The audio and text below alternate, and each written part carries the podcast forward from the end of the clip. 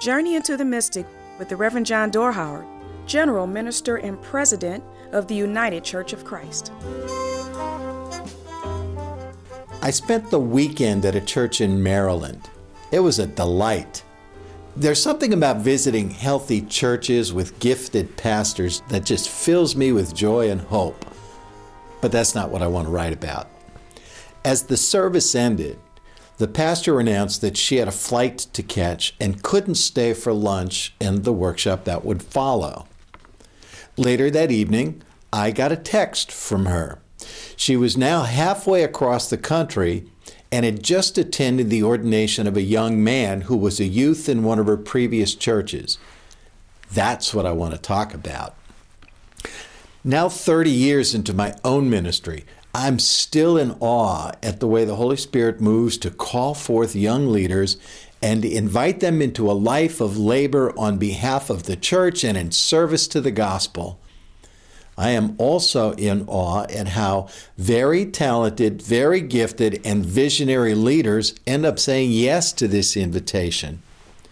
Now, ministry doesn't promise a life of ease, luxury, money, fame. It often guarantees long hours, low wages, disgruntled parishioners, conflicting points of view, projected blame from others unwilling or unable to deal with their own misgivings and shortcomings, and a host of other less than attractive qualities that assemble whenever we deal with large groups of people.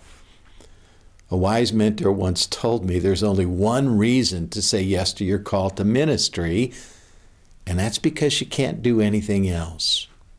Now, that's not about ability, it's about the affirmation of call. When the Spirit touches your heart and says, It is you I have chosen to send into ministry, something happens inside you that you can neither ignore nor run away from. The prophet Jeremiah writes of this when he says that he tried to stop speaking the word God gave him. He was tired of spending his life doing that, only to have the people to whom he was sent ignore it. Eventually, as he describes it, the words sat like a burning coal in his belly until he had no choice but to vomit it out. Now, those are pretty graphic words, but those who have felt the call of God tug at them can understand it. You do this because when the call comes, you can't do anything else. Given what those of us who engage in ministry know about it, Two things happen when a young leader whom we have pastored feels a call to ministry and is ordained. First, there is a tremendous sense of pride. But second, there's a never ending sense of responsibility to mentor that leader into and through her time in ministry. And so, when the pastor announced yesterday at the close of her own worship that she would miss the rest of the day's activities, no one questioned why she had to go. One of her former youth was getting ordained that day in another part of the country, and she wasn't going to miss it, and she didn't.